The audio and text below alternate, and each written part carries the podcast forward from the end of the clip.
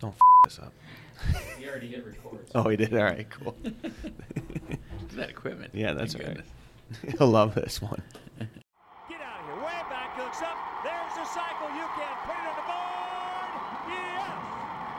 A single, double, triple, and home run in one game. Then he is hit for the cycle. All right, welcome back to the cycle. I'm your host Pat McGann, and I am flying solo this week. I mean, I have my, you know, trusty and reliable producers Brad and Gareth with me, but uh, no Kevin Bozeman, no Jim Flanagan, just me.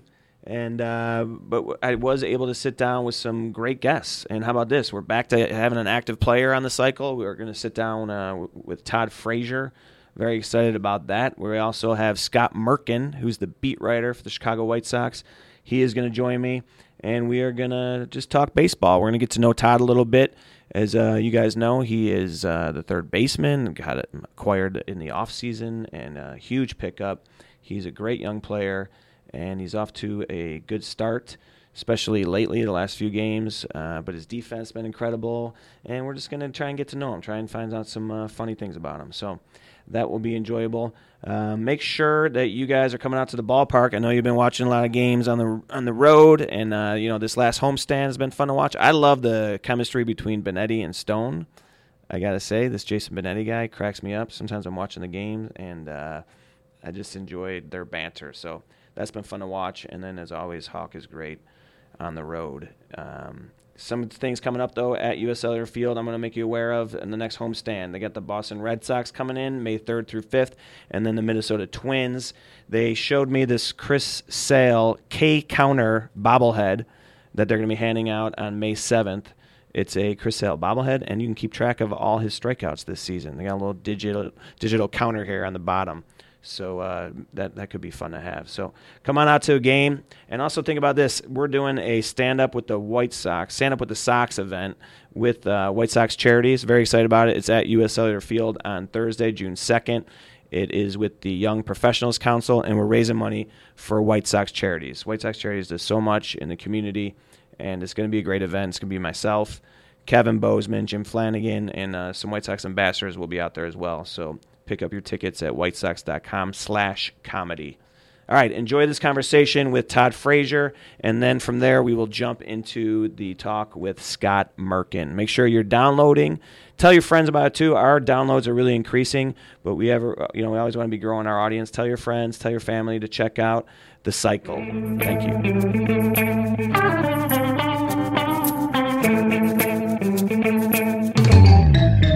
All right, we are here with Todd Frazier. Todd, the new third baseman for the Chicago White Sox. Thanks for joining me here on the cycle. Thank you, man. It's we're thrilled be to, have you, man, and we're thrilled to have you in Chicago. So, you know, you the big trade in December. What was that like getting that news? Yeah, it was. It was different. It was different. You hear a lot of stuff that was going on uh, in the off season. You hear your name being, you know, shot around here and there, and you know, once once uh, Chicago got Brett Lawrie, I thought I was out of the loop. So. Uh, my agent came back to me about uh, five, six days later, said, "Hey, Chicago's still in the loop." I said, "All right, well." And the day after that, I finally figured I got traded because um, Walt Jocketty of the Reds called me up, left a message, said calling him back. I was actually in the shower of all places, and I got all I got out, and uh, away we go. And it was So a you little found shocking. out without even Yeah, No I- I- clothes I on? Just, You yeah, just kinda caught. I just had a towel around my head, you know, like a woman. No, but it was, uh, it, it was, you know, it's, it's shocking at first. I've never got traded before, but uh, I know it's coming to a great city, and um, I knew the guys. I looked online and saw who we had and who we had coming over. Uh, I was ecstatic, to be honest with you. yeah, and getting traded to a, a just a nice city that you know you can have some fun in when you're not playing baseball too. You know, it's it's Chicago's a known town. I'm sure it was a fun town. You were with the Reds, to come play in the Cubs. Yeah, yeah, yeah, definitely. I knew a couple spots that I always liked going to. Um, What are your spots? Um, it was a Cheesecake Factory. It was one of them. Because Yeah, they don't have the those anywhere else. Um, Jo- Joe's Chicago. Stone Crab is, is probably my favorite restaurant in the world. yeah, Um, God, I, I ate there other uh, the other day with Mike Trout, who we Oh, just really? played. he's a Jersey guy, Yeah, right? he's a Jersey guy. I know him real well. He's one of my good buddies, and um, you know I'm starting to get to know other little places here and there. Uh, Gibson's, um, you know, they talk about the pizza here too, so uh, I got to get after that a little bit. Yeah, we got good food here. But Cincinnati, too, is a great town, great baseball town, and you had a lot of success there. I know you know a buddy of mine, Josh Sneed, who's a great comic, Yeah. and you did some things with him in Cincinnati, and I got to give Josh a shout out because he, he Yeah. I, I got to use his name to get you on That's here. my man. Yep. Yeah, he's a solid guy. So, uh, but in Cincinnati, on the All Star team twice, you win the home run derby last year. Um, I just watched that on YouTube because I had not seen it last year live. I knew you'd won it, but what a thrill! It was unbelievable. New format, uh, new basically everything. Uh, there was timed, and basically you're swinging at everything with all your might, trying to hit as many home runs as you can. Uh, And you had your brother pitching too. yeah, yeah, and both my brothers actually there. The other one was on the sidelines. He was like my hype man. Did he pitch to the other guys too? And, No, like, no, not give just them me. anything to pitch. No, no, Did I give him no. anything to If- hit? If he did, I would tell him just throw everything in the dirt. But Right. uh, no, he was uh, he did a great job. We wo- we actually work on it in the off season a couple times just to you know see where we're at and. Um, you know, it never works out too well in the off season because you're hitting in a cage and you don't know whether it goes out or not. So, and you're at home though in Yeah. Cincinnati. and that's what made it all the better. I mean, the the electricity in the air. Um, you know, I was I was dead tired, dog tired, man, and uh, you know the roar of the crowd basically brought me back to life, and I went on a little spree and tied it up and won it in. Uh, You had like a minute 45 left. If you haven't seen this, go on YouTube, Mm-hmm. check this out. Minute 45 left. I think you're down nine home runs. Is that how many it was? Yeah, and Oh, then you man. tie and it. then I went on a run. And yeah. then you went under. Yep, and it, it was phenomenal. It was actually it it's different format. So if you don't know the format, it was timed, and you're like at the buzzer tying it up, Uh, which that- is like you don't think about baseball as a time sport. So it was really cool. It was cool because it's. I think all three of them that I won came down to the end or, or extra time at the end. So it made for good um, good television and uh, Yeah, kind right. of brought it back to life a little the bit. The pressure on your brother though to put him there. Yeah, I know, and he he was he was perfect. You know, he he was. Did you give him a little taste? perfect, You hook him up with a little. Oh yeah, he, he I greased him a little took bit. him to He's. Cheesecake Factory. I'll take him wherever he wants. No, but um, we actually it was the first year that you know if you win you get some money and uh, definitely definitely I helped the family out there for sure. Oh, that's great. So you um, mentioned you're from Jersey, and that's how you know Trout. Mm-hmm. Um, just doing a little bit of research on you. You won the Little League World Series. Yeah, 98, 1998, man. My brother actually went in 95.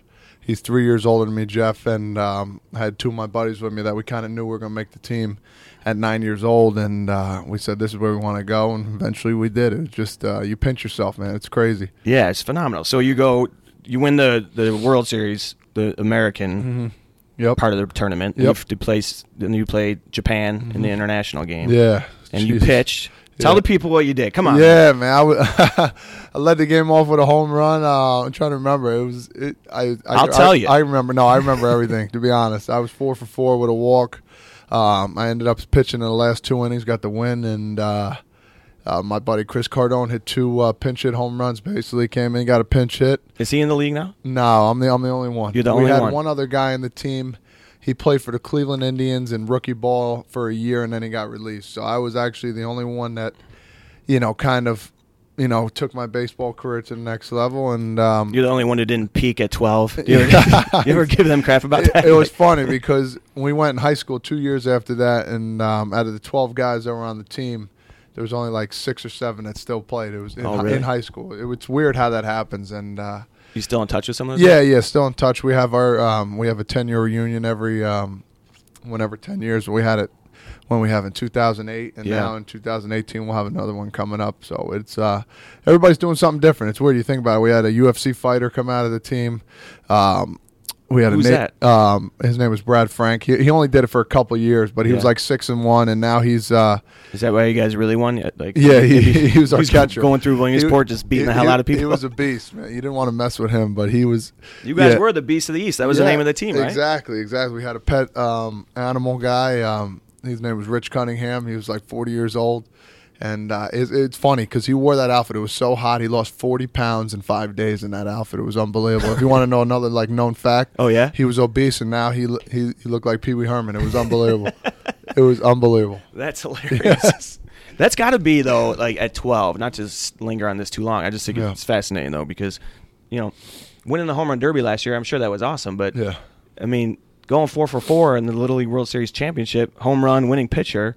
I mean, you could almost put, put those up against each other. Well, You really can. Uh, I mean, I think at the time, I think in Williamsport, um, you know, Steve Keener, the president of um, Little League Baseball, he, uh, he they do a really good job of handling the pressures for the little kids, and uh, they keep us secluded.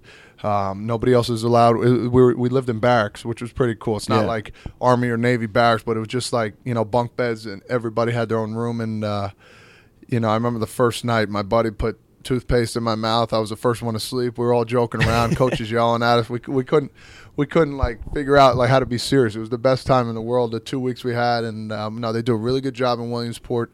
And um, whenever there was a problem, you know, they always put you know us before anything. So it was great. But the pressure though at Yeah. 12 to be on TV playing baseball. You I mean, know- most of us, I don't think I was on TV as a kid because I went to like see Bozo taping, Yeah. you know, and you're like It's- at the plate, yeah. huge stage. You don't you you, you under, it, there's pressure, but it really not because you know you always want to be on TV as you oh I want to be that star, but you don't see it really until the end. I mean, you see some highlights, but you don't really. You know, at 12 years old, it's it's the best thing in the world, but you're just worried about playing the next day and trying to hit home runs. And, and like I said, our coaches and the president um, really did a great job of you know putting the pressures off on us. Yeah. Uh, we had home run derby in practice every day, you know, just messing around. We had ground ball contests. And, uh, you know, whenever the reporters came around, if they weren't joking around with us, they just kick them out. So it, it, it was a good time. Does it go to your head at all? Like at 12, like going back home to Jersey and your parents are trying to put a curfew on you? And, Nah, we really didn't know really what we did until we had our, when we got home, they put us on fire truck and uh, we had a parade around the whole city of, uh, town of Toms River. And I'm telling you, I think everybody in the town and other towns and states were there. It was like, uh, I would say there was millions of people there. It was crazy. It That's was so just cool. bonkers. The roads were shut down, and um, it was 12 year old girls are all yeah, giving you the yeah even, even older too. Right. Even oh, older even ones. older. Yeah, oh, come on. Do out. tell, man. You're probably holding a lot of hands at the roller rink. It was great. Yeah, at the ro- at the movie theater. at That's the movie theater. So you got to go to Yankee Stadium too as a, as a team, right? Yeah, yeah, that was cool. And I got to meet the guy I love. Uh, my my idol was Paul O'Neill. It was the first guy I met, and I was just in awe. It was great. And I, and, uh, you know, the funny thing about it, I'm a Boston Red Sox fan growing up. Are you really? But you know, I met Jeter. I met all of them. I loved it. I, it was just a great time. But uh, meeting Paul O'Neill was was probably one of the best things in the world. So he was one of your favorite players growing Yes. up. Yep. Was Cool. you were you strictly a baseball guy coming up? No, I, I played football and basketball. I you know I quit football after my freshman year in high school. I played basketball all four years, and um, you know it's it's something. You know, I mean both all both my brothers did. We played football until our freshman year, and you know they both got drafted in baseball too as well. So uh, I think we made a really good decision. That's the way to do it, right? Like you don't want to be too focused on one sport. I think some kids like burn out. because No, that's just huge. Doing it. You know, you get your body in different movements, and uh, you know, you don't want to throw a ball twenty four seven. You know, these kids Yeah. down south, that's all they do is play baseball, and then you see the injuries that really you know transpire from it. You know, not to, I'm not saying you know not to play, but it's it's just I think playing different sports. You know, not you know solely Yeah. playing baseball. I think you have to get yeah, you meet other people and you have other coaches, and I think it's all it's good for so many reasons. exactly. And then exactly. as baseball player coming up, you play a lot of different positions. You pitch, you Mm-hmm. play shortstop, and now third base. Which, by the way, you know this season so far, you made some incredible plays Thank at you third. very much. How about that playing third base in the major leagues? What's that like? Ah, it's crazy. It, it, it's awesome because you know you're going to get a hot shot at least one time a game, and you know let's see what kind of reactions you got. So it's cool. So I mean, you're stepping and diving away from making a you know top ten play or you know make saving the game. So you have to uh, really be on your toes. Uh, you have to work at it, and um, you know basically every other day I'm I'm doing something out there just to you know whether it's in the weight room with um, you know Alan Thomas and. Uh, footwork or it's out on the field you know trying to get my eyes you know focused on where the glove is Now, when you're over there, in most stadiums, the opposing team is what on the on the third base side, typically, but not here. yeah in yeah. Chicago. yeah it's some stadium it's Do you hear like do people are there people giving you chatter? Do people? Oh yeah, I Yeah? hear them all the time. I love it. What do I- they say to you? I enjoy. Uh, down goes Frazier. I hear that a lot.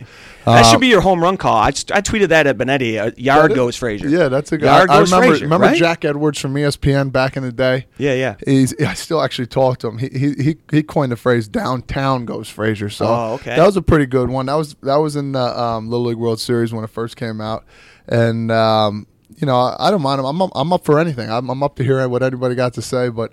You know, when I hear a fan say that, I just I, I just know I'm going to either get a hit or get on base because that fires me up. I love it. Do you ever hear? So you hear stuff from the fans, not just the dugout. Too. Oh, all the time. What's something that like you like they might be jeering against you, but you kind of I'm like, well, that's pretty clever though. Yeah, I, I mean, people do their homework. It's Oh, yeah. crazy sometimes. Uh, you know, I I mean some Like, stuff I, I, I really sucked. can't say. Yeah, I I just it was funny because they did some homework on my wife. They did some homework on my my brothers. Um, they brought up stats like from high school. I remember one time I was playing in minor league ball, and the guy's like, I, I was in Jacksonville, Florida.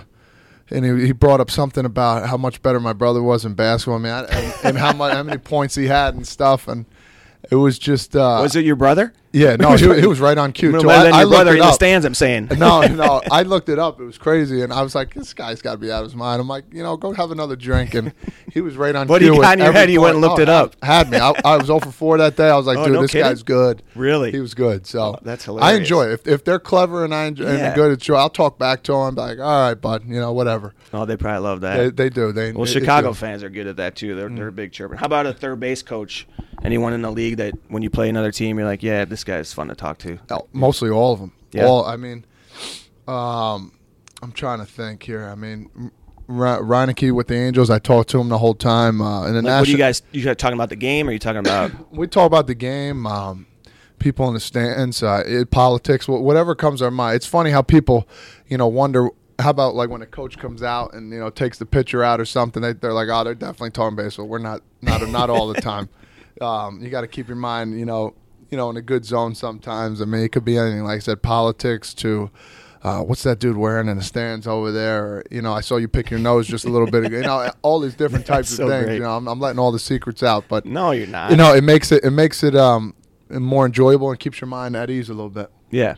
Yeah, you got to have a sense of humor, especially you know it's a long game, and, and it just bonds you guys. I'm sure you know you got to take that stuff to, from the clubhouse onto the field too a little bit. Without a doubt. So being here in Chicago, you know I know it's early. Um, what do you think is different about this team in terms of other teams you've been on? You know, um, we have a set goal here. I mean, every, every year you want to win, you want to get to the playoffs, but it seems like uh, it's a, it's a little more serious over here. We got guys, seven, eight different guys that come from different teams over here now, and we have that one goal. So it- it's, it's basically well, actually two. It's win the division, and then that will lead to making the playoffs. Um, my high school coach always told me set your goals high, individual goals, or um, you know, and they'll take care of themselves once you reach your team goals. So team always first. Set your goals high, and then um, you know, say I think you know this year I, I won to bat um, three thirty, and say I bat three ten. I mean that's still Yeah. a really good year. So Right There you go. But you, but 330 would be better. Would be it better. would be. That means I have six or seven more home runs No, too. 310. We will take 310. And you're off to a good start at the plate too, man. You've Yeah. been hot lately. You know, number whatever. The But numbers aren't totally like, there, you know, but it, just- it's coming. I think it's got to be like just don't care. That's it. You know what I mean? and- Just stay loose. It's hard to do because you, it's your job and you want to be as successful as possible. And you see everybody else's numbers going Right. here and yours are dropping. But like I said, we've we played 16 games, so um, But it's like care. I mean, I don't mean it like that. Don't Yeah. care, like care, but don't don't care too much. you know? Exactly. You, just- And you then know, you just boom, you've already boom. done it. You got a Little League World Series under your belt. You got you know. we're good. By the way, looking at the video today, your home run in the Little League World Series. I not to. I'm not throwing allegations around, but your body type has changed significantly. I'm not saying like test Yeah. you or anything. No, I got you, man. you know what I'm saying? I- like you were. I was a s I was small, man. I was a scrawny little kid. Man. I was I was skin and bone. So I also read that uh, back in Jersey they renamed the Little League field after you, Frazier Fieldhouse. Yeah. That's got to be a thrill. Yeah, that was pretty cool. Um, yeah, this little league I played at um, after Hurricane Sandy happened. You know, I, I tried and help as much as possible. Donated a lot of money, and you know, um, you know, not uh, me and my family too. We, we we tried our best to help people out with food and shelter and clothing and all that stuff. And uh, I think we're pretty close to where we need to be right now. Yeah, well, you're a good man, and my buddy Josh had told me about you. You got a son, a daughter, Yep. and, a, and a son. Your son's quite. I saw it on uh, He- on Twitter. He can mash. Yeah, he's he hitting swing, already. he can swing. it, He's got the right genes. Well, yeah, I mentioned Twitter. Follow this guy on Twitter. You know you're gonna like this guy. Just his Twitter handle. Tell him your Twitter your Twitter handle. It's uh, Flava Fraz two one. Um, F L A V A F R A Z two one. Flavor Fraz 21. Follow him on Twitter. He's great. We're going to be following you all season long. We appreciate you taking some time. I know you got a game tonight, so get out there, have some fun, and uh, we'll be watching. We'd love to have you back on. No doubt about it. Nice season. talking to you too. Right, thanks a lot, Todd. All right, joining me now is Scott Merkin, beat writer for the Chicago White Sox, and have been the beat writer, Scott, for 14. This is your 14th season. I always count it by the amount of years I've had the manager. So one for Jerry Manuel, eight for Ozzie Guillen, and five for uh, Robin Ventura. So that's 14. Then one split for another another company. So Oh, yeah, another. So 14 primarily. 14 seasons. 14 and change, we'll say. That's a lot of that's a lot of time. And it's That is a lot of time. And as a beat writer, that's it's a lot of travel. It it's is a lot, of travel. everything. It's a lot of Marriott points. So talk to us about um, being a beat writer day to day. What is your what's a day like for you? Jeez, I mean, it, it kind of differs between home and road. You know, home you have a little more of kind of a normal life, and then uh, assuming it's a night game, which the Sox predominantly play. If it's a 7-10 start, which it usually is, except for Saturdays, you get here at you know three. Clubhouse opens at three thirty. Do the interviews, do some transcribing, write your stories pregame. Usually two stories pregame, occasionally one, almost never more than two, unless there's some you know trade or Rick Hahn talks or you know something goes down during that day. Then you just cover the game and write off the game. I mean, it sounds pretty simple. It just is a lot of a lot of time. You know, Well, I follow you on Twitter, and right? And you, just- that's that's true. That's a social media. That's changed the game a lot. Since what five years, maybe six now? Are we at? Which we're trying to we're talking about this the other day. I'm not sure exactly when it really popped into full form, but that's a huge. huge well, you're just coming up on like sixty thousand tweets. Is that right?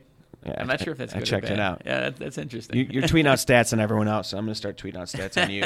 You got 59.9 thousand tweets. Oh, there you go. So you're probably averaging 10,000 a year. And, And if I'd you're not say- following this guy on Twitter and you're a White Sox fan and you use Twitter, you're not doing the right thing on Twitter. At Scott Merkin, you got to follow him because you do have some great stuff, great stats. Did you, did you break down of the 59.9 how much are about Michigan athletics? yeah, I think about 80% about the White Sox, 15% about other baseball, and about the rest is about Michigan football. Yeah, Those I just scroll or right basketball. past. We throw that into Or, we throw, yeah, hoops. Yeah, yeah, yeah. I think once uh, once like if the Sox are not in the playoffs, October comes. I think I get a lot of mutes. Oh, do you really? Until until until the uh, until the winter meetings start again. But you know, it's it's hard to not follow someone who covers baseball all year now because baseball really there's no downtime. I mean, yeah.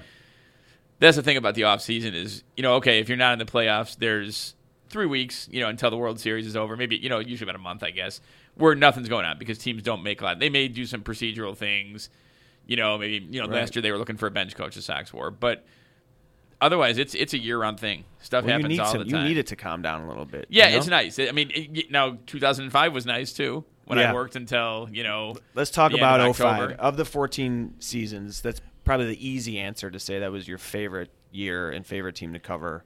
You know, I, I like the 08 team a lot. The 08 team was a fun team to cover because of the fact that it was such like it really was playoffs almost every game in that last month of September. You know, they had to beat what was it? I, I should remember this now. It's, it was three different teams on three different days. Yeah. Just to just and then they played a fourth team, Tampa, to start the playoffs. Right. And remember that was a team that was beat up. Carlos Quentin broke his wrist when he hit his hand on the bat in Cleveland at the beginning of September. You know, they didn't have any they didn't have a true number one. They were talking about even, you know, Clayton Richard, who's now a reliever on the other side of town, that he you know, he had just been called up that year and they were talking about him possibly starting game one of the playoff Yeah. series against Tampa. So it was kind of an exciting year. I don't think I've ever seen single handedly just because of what was on the line. Now people and I have argued about this on Twitter and in person and everything else in establishments in Chicago. Establishments. Um, establishments, uh, religious establishments usually. No, I'm kidding. Um, if that was the most, the blackout game was the single most exciting game I've ever seen in terms of covering thing. Now I, I'm not sure. That was a great game. I That's mean, the it- Brian Anderson catch, the Brian Jim Anderson Thome catch, homer. Jim Thome 900 foot homer.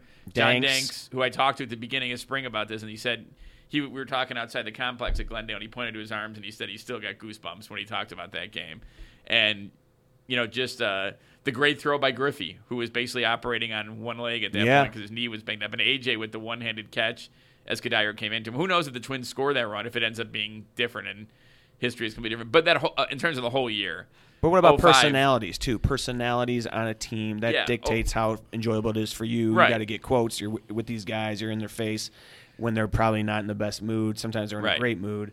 What about that? Like Yeah, 05 was great. I mean, 05 overall, I think 05 was they're one of the more underrated championship teams I think I've seen. Period in baseball. I mean, this is a team that led from day one till the end. They finished what with a 16 and one record when you count the 11 and one in the playoffs. Yeah. That's that's pretty amazing. And the pitching was great. The defense was great. Everyone talks about Ozzie ball, but they hit a lot of home runs too.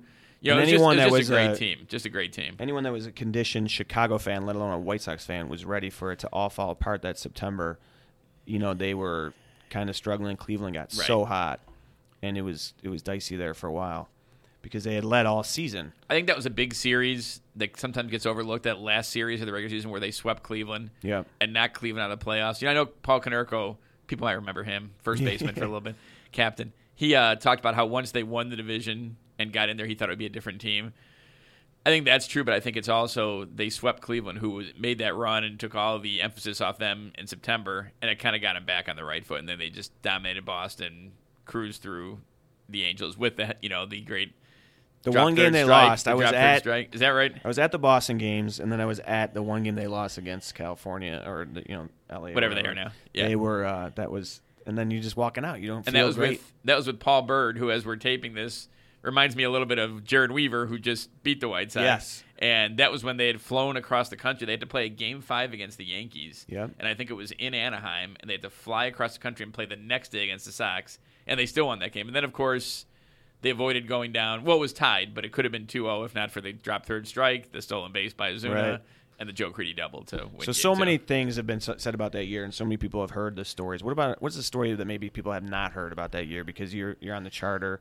You're No, I'm not on the charter. You're not on the No, charter. no, we Oh, fly okay. commercial. We fly commercial. That's that's one of the. Uh, Oh, that's good. that's one of the pitfalls. Well, it's it's. Well, cool. you get the miles. You get the miles. yeah, you get the miles, but you also get the uh, the Delays. text at 8 a.m. that your flight at 11 is is delayed because of issues. You Well, know, you, have never been on the charter. I've never been on the charter. No, You Oh. know that year there was a the in 05 there was a Sunday game at Fenway where they delayed it. It, start, it was supposed to start at one. They delayed it until seven and then canceled it, and uh, then of course it stopped raining. Oh, and right. that was the game where they made up and Brandon McCarthy, And McCarthy, beat Kurt Sharp, yeah. beat Kurt Schilling. But two or three of the riders, two of us had myself and Mark Gonzalez had flights on Monday, so we were fine. But two of them had two other guys, and I can't remember who it is. I think it was Scott Gregor and Doug Padilla had flights they missed on that Sunday, and the Sox allowed them to fly back on the charter. Oh, that's so classy. because we because we had flights on that Monday, we didn't get to go. But no, I've never I've never been on the charter. I know in the older days they used to uh, they used to um, But you know, still able probably have a story or two from that, from that season. season. that- I'm trying to think off the top of my head. You know, the famous story, which I think I can share at this point, it's been told a couple times, is you know Mark Buehrle won Game Two with the drop third strike in the ALs. No, it was in the World Series. I'm sorry, he won Yeah. Game Two, and or he pitched. He started Game Two, and then he went to Cooper for game Don Cooper for Game Three and said, "Are you going to need me?" And he said. Nah, not unless we go 13 or 14 innings. You're set. And the story was that Mark had a few, you know, in, in the in the later innings. Sure. And of course, who saves the game in the 14th Yeah. inning? Mark Mark Buehrle. Buehrle, which he doesn't remember, Right. but we do. Interesting piece of trivia from that. Until last year, there were two guys who had won four, who was the were the winning pitchers in 14 inning World Series games: Damaso Marte, Babe Ruth. And Really? Chris Young joined him last year. He won. He he won when the Royals. I think it was the first game, right? Where Gordon homered in the ninth off uh, Familia. I feel like I'm getting one of your tweets in person right now. I'm gonna I want to favorite I'm, that. I'm trying to think. I want to retweet it, but I've, I I've just tweeted tell, it. it would just be me telling the producer, I've tweeted it before. I'm trying to think of any other like. Uh, Gareth, guess what? I just heard. I'm trying to think of any other stories off the top of my head that, that came that year. Just uh, it, it's Or the 08 team, like that's a you know that's a, such a fun year, and obviously it didn't end like 05. But was there a guy that played for the Sox in these 14 years that kind of stood out personality wise, or maybe a handful of guys that were just like fun to cover? Brian Anderson. Always a, a trip Why was to he talk so to. great? Just he was just so laid back, and he was just kind of there was really no affectation with him. You know, he was just the person you see and hear is the person he is in real life. Paul Konerko was great. I mean, there's so many. You know, Aaron Rowand, Joe Crede. Uh, You get attached to these guys? I mean, you know, like I, I, I still, you know, when I would occasionally be in Las Vegas, I'd see Aaron Rowand out there. He lives out there. Um, And you just call him up and say, yeah, hey, yeah. I mean, you know, and um, play, let's play some blackjack. Let's go out. no, we just you just had get lunch or something like that. But that, I haven't seen that. That hasn't been in a little bit. He's you know he's working. He's kids. As a writer, you should be able to embellish these stories a little bit more. Just oh, Well, just one coffee. time, one time we're playing blackjack, and I had twenty thousand dollars out. No, I'm kidding. I'm kidding. That that that that is not a true story. Um, you know, just so many good guys. Buehrle was great. It's funny. Buehrle didn't like, wasn't a fan of doing media. Not like you know he'd hide or would blow us off or whatever. He just didn't like doing it. and He was great at it. And Yeah. maybe because of the fact that he didn't like it. Chris Sale, if you look at a current team now, great, great guy to cut. John Danks, tremendous guy. You know, Chris Sale is. Uh, Do you have a trick you use for someone that might be a little bit, you know, not difficult but shy or just doesn't really want to? don't go to him as often. that might be that might be the trick I use. That's what it is. No, but I mean, yeah, you you find the right time for all these guys. You know, I think uh, you know they all have something to say at some point or another. Even some of the guys who don't play as much, they eventually, you know, in the course of a 162 game season, there's quite a few times for everyone to to make some kind of contribution. Jim Yeah. Thome, how can I forget Jim Thome? The story I always tell is people always ask me, you know, is Jim Thome as nice as he seems in real pers- in real in in real life? Is he as nice as he seems? You know, when you see him on TV and the radio? And I said he's even nicer than he is. You know, he's same with his wife Andrea, just great, great guy. You know, I Yeah. remember. Uh, one time I was standing in the back of the locker room, must have been 06, and his locker used to be in like the back corner before they redid the locker room. Came by me and he said, Hey, how's it going? You know, what's going on? I'm like, not much. We talked a little bit. So this was a Monday. A couple days later, it was like a Wednesday day game, so we're there's a little more downtime because a lot of times they don't hit on those day games. He came by and he like grabbed me on the shoulder. He's like, "Hey, it's good to see you," and I'm like, "Hey, it's good to see you too. I'm here every day, pretty much." but that's how he is. He's Yeah, just yeah. so genuinely nice. Just genuinely love what he did, and just you know, everywhere you go. I mean, I, I was joking the other day. He was in Minnesota. I, wa- I came down the elevator after they finished up the sweep with Rick and Jim. And Jim, I asked him if he was going to Tampa. And he said no. His son was playing baseball, so he had to go watch his son. Not had he was he wanted to go watch his son, so he walked away. And I said to Rick, uh, "Man, they really love him in Minnesota." And he's like, "Yeah, this is the one city where they love Jim. They love Jim pretty much everywhere across Yeah, the country." Look at a statue of him in Cleveland. That's right. And you know that was a the situation where it didn't end grade, and he went back, and they, you know, it's, it's hard. It's hard Yeah. to not like the guy. He's just a great player. Going to be a Hall of Famer at some point. Oh, for sure. Yeah, yeah. So uh, when you're on the road and uh, or even here in town, like, do you hang out with other beat writers from other t- teams? Is it kind of like a fraternity where you guys?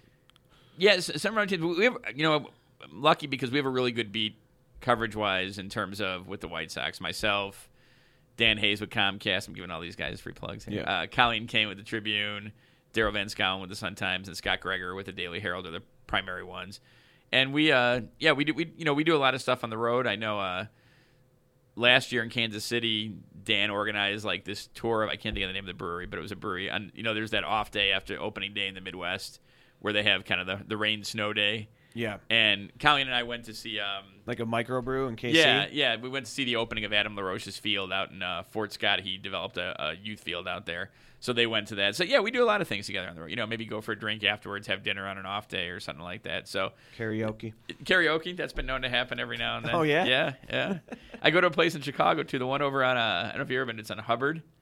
It's um, right across from uh, Shaw's Crab House, Oh, which yeah, I've never been place. to. So I I'm don't know the looking name for of a it, free but plug it's on that one. It's like over by Mother Like Hubbard's Blue Frog or something like that. Yeah. it's called something like that. Yeah. Oh man, we got to see you there. Yeah, now I think a good idea would be like to bring, you know, Frazier's Mr. Sinatra. So bring him out to karaoke place, have him do a couple Sinatra tunes out there. Because I've seen video of him at a Red old Reds charity thing doing a Sinatra song. He's not too bad. Really? He's pretty good. Yeah. Well, if you can't sing a Sinatra song, then That's well. That's the one I go to every time. I mean, I have no voice at all. and I'm not going to sing on this because it'll scare people. But I mean, I my way is pretty easy, it, which is funny because you can bluff your way through my way, sung by probably one of the greatest voices in the history of entertainment in Sinatra. You know, yeah, he's good. he's not bad. Are there like some like f- hard and fast rules as a beat writer that things that you don't ask, things that you in terms of like of the players, or Yeah. uh, yeah. I mean, I I don't think you do a lot of personal digging unless it becomes like a news story. like you know, what, what's one of the tougher stories you had to cover? Wow. Um, hmm. I don't. I don't know. I don't know if I can. I don't want to go into people's personal lives too deeply, but there, there was a pitcher who I'll, I won't even use it. There's a pitcher who was going through a divorce, and we knew about it, and we didn't write about it at the beginning because it didn't really have anything to do with the team. You Sure. know, I mean, and he struggled a little bit that year, and at the end of the year, he talked about it a little bit, so we wrote about it then. But it's it's one of those things where, you know, we're not. You're not going to scoop something personal. On yeah, we're not. You know, nothing against TMZ, who has their niche and does a good job, but we're not looking to do that. So for the most part, I think you know, I mean, you know, it's it's. Did you ever make a mistake about something that was off the record that you may have written about? I had that happen with an agent once. He thought he was. I thought I made it pretty clear that it was on the record, and he thought it was off, and I wrote it, and he wasn't real happy afterwards. But You had a recorder in his face. No, I was. It was over, it was over, it he was over the rolling. phone. It was done Oh, over yeah. the phone, and I could have sworn, and I still to this day believe that I told him it was on the record, but.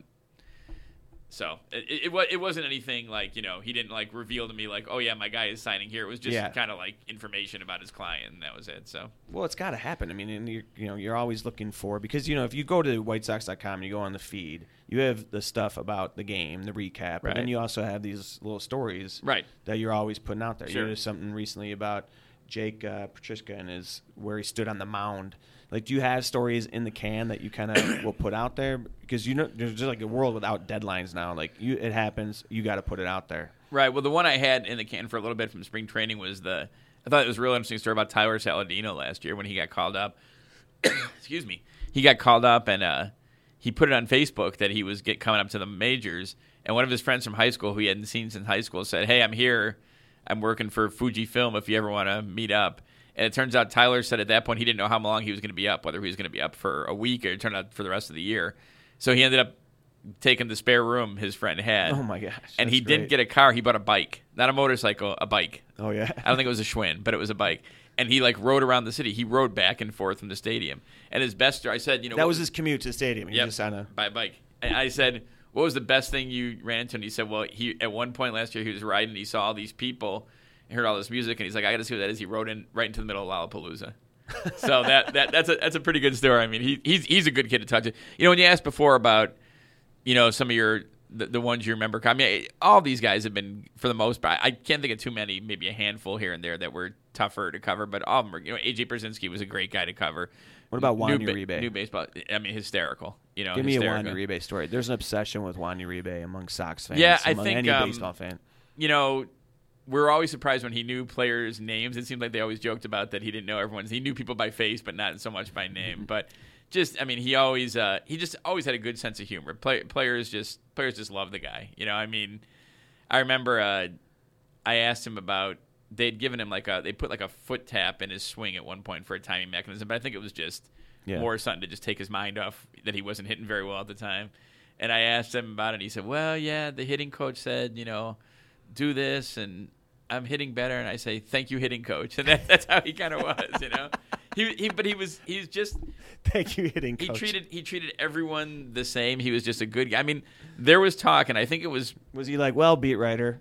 no, no. He, I, I- I don't know if he to this day. I, I maybe he. I, I didn't get. I was gonna go talk to him when Cleveland was in town, but I never got a chance to. So I'll try to when either they're here next or in Cleveland. But I don't know if he'd.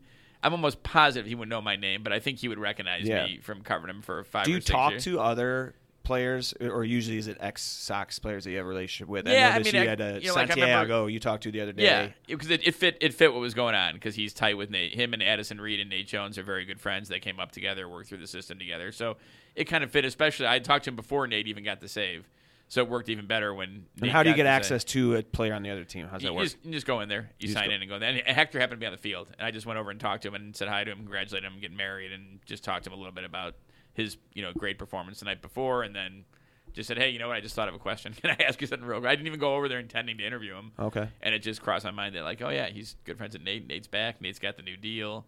Nate's in great form. You know, just a little bit about that. And then you go home and you're like, I'm gonna hammer out this thing and put Yeah. it up on the website. yeah, and then that one I didn't use. I, I used that one the next day. I th- no, I used that one that day actually. Like, I you think. have to you have to churn out so many? Usually they want like two pregame. Two unless, pregame unless then- it's you know like when you had back to back day games Wednesday and Thursday, it's a little less stuff going on And the second just- day and, and pregame and that kind of thing. notes, and then when do you write it out?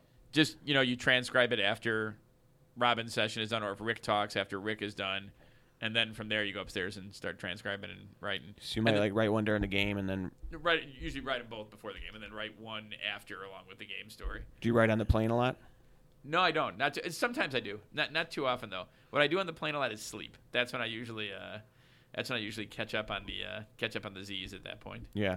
Now, what? Let's talk about this year's team.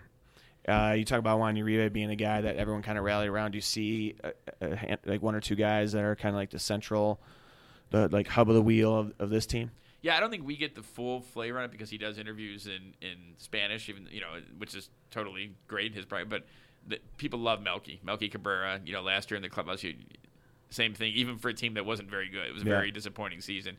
So he's a key guy. Uh, Abreu obviously is one of the more genuine guys you're going to meet. You know, I know he's slumping right now, but he'll be fine. And same with Todd Frazier. You know, I, I said this probably 30 times from the time they got him until right now when we're talking that I think he might be the biggest move of the offseason period if Sure. things plan out play out as they as they should. Well, he's starting to hit, and, Yeah. and I don't think that's a concern. But his defense is amazing. phenomenal. Yeah, Uh, yeah. I mean, I, I don't want to say amazing, but very good. I mean, Yeah. you know, there's been some, and not for lack of effort on these guys' parts, but there's been some third basemen who have struggled over there. Yeah. And since Joe Crede, and then before that, probably Robin Ventura. And I'm talking like consistent year to year, game to game, not just like a guy who you know Youkilis had a good run, Brent Morel had some good run, and they had a good run in there. Uribe Uribe played third, you know, well for a little while there, but I think in terms of consistent play, Frazier's easily the best third baseman they've had since Joe Crede. And Todd Frazier is the other guest on this episode. How about that? Just How a that- little tease. Tough, tough company to go After against. we wrap it up here with Scott, you're gonna get he some, didn't. some, some I don't know Todd if you're you're gonna have him sing it all. You're gonna have him do any Sinatra no, stuff. no, no Okay. singing. I don't. I don't want to put him on the spot for that. Uh, if you need a quote, other than those guys, who are some of the guys you enjoy talking to when you um, when you like? Oh, I got to come up with a story. I want to talk about, you know, covering a guy like Ozzie, and then now having Robin, and Robin is a very funny guy, very Right. dry wit, different and- different and humor. quick. Both yeah. both hysterical guys. I, I'm try, we're trying to think of like comedians to compare him to. Robin's more like Dennis Miller, you know, Yeah. like just kind of you got to think about it a little bit, but man, it's funny. And I I, I can't I think because Ozzie is so unique and so uniquely hysterical that it's I don't know. Can you think of you're in the business? Can you think of some, a comedian who would be Who's like Ozzie? Yeah, I mean, I, I don't know who would Richard Pryor, the late Richard Pryor, maybe was a little like Ozzie. I mean, Maybe the language, but yeah, I don't but know I mean, about and the, the creativity, energy and the- creativity too. I mean. Possibly. yeah, it's almost like comedians are trying to be like Ozzie rather than Ozzie. Yeah, exactly, Ozzie's exactly. probably more the genuine And. I, I think not just uh, I know we're focused on this year's team, but I think that was one of the things that people didn't realize about Ozzie is he was such a good quote and so funny all the time. He's great baseball mind. I oh, mean, Oh, yeah. very sharp baseball mind, as as good as anyone around. But because he was so funny and always interacting with the fans and always joking around with the media, people forget that he was he still is a very good baseball mind. But yeah, this year's team, I think back to this year, I think it you know it should be a competitive team. They should be. I, I said this at the beginning of last year, and you kind of saw pretty early on wasn't going to be the case. They weren't going to be in contention they were helped by a you know kind of a middle of the road second wild card, so they stayed in it for longer than probably the team warranted. I mean, you know, they, they had that winning streak before the trade deadline, but this year's team is is solid, and I think this year's team, if they're not in contention, it would be a, a, a huge disappointment. I'm not saying they're going to go run away with it and knock out the two time defending AL champs and the defending World Series champs in KC, but for some form of a playoff spot, whether it's wild card one, wild card two, AL Central. This, the White Sox should be in this, you know, all the way down. And one thing yeah, you know I about the so. Sox I mean, it's is- a tough division. It's a very It tough is. division. It it's a long season, obviously. I mean, Even uh, Minnesota, who started 0 9, is I think five and two since then. So Yeah. there's there's you know really five competitive teams in that division.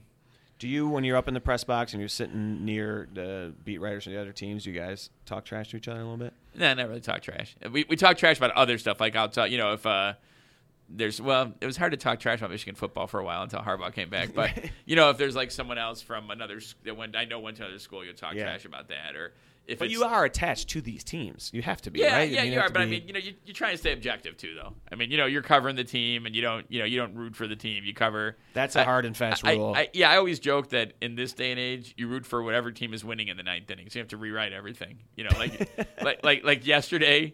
You know, or I'm sorry, when we from when we're taping this, right? Austin- yeah, yeah, coming Austin- off the Austin Jackson. yeah, and He, you know, and that was fine. I was ready. You start, you start as soon as like the first, the second guy gets on, you're like, okay. You write a form of it and have it saved, and then like, okay, trash it. It didn't happen, but you know, we're, we're ready to go on that one. You're ready to go if it's really. if So you have it right there. the word. There's one. I remember one year. I think it was a year. that- I think it was the year they struggled when they like three different times in late innings and twice in extra innings. They they fell behind Washington in an interleague game and then came back and tied him, and then they eventually won. I think AJ hit a game tying homer next innings. Martin hit a game tying homer next Oh, innings, gosh, and they eventually won yeah. like in 14 or 15 innings. So that was a rewrite. I remember the T and home times. run. Yeah, because that that stood there, out. there weren't a, there weren't a ton. well, this, I appreciate you joining us, Scott, and uh, yeah, I hope that you're going to join us again because Would love to. You're such a great baseball mind. And I want to, you know, compliment you on your work too. I, I think it's you do a great job out there, and uh, Oh. not just in the podcast, but I mean, you get to Letterman. There's pretty much that. That's about as high as you can go, I think. Thanks, man. Thanks so much. And uh, Sure. I, no, I appreciate that. But this guy is uh, obviously on WhiteSox.com. All his great uh, articles about the team, about what's going on. He also has a blog, Merk's Works. You got to check that out. He's on the White Sox podcast. You can hear him there. Facebook Um, page in there too. Facebook, but Twitter too is is Right. huge. At Scott Merkin, follow him. If you're a Sox fan, you should be doing that. All right, Scott. Thanks so much. Okay, thanks, Pat.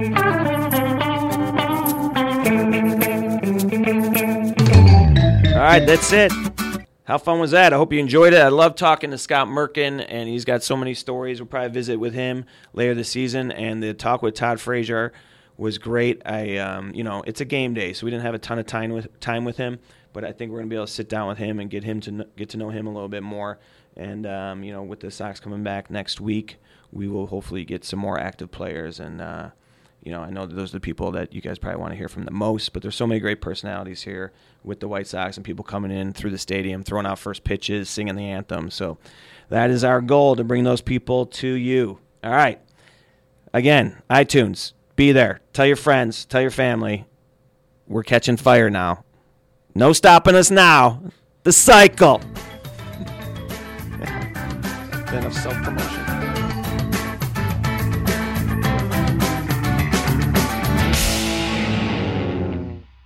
He gone. He did it.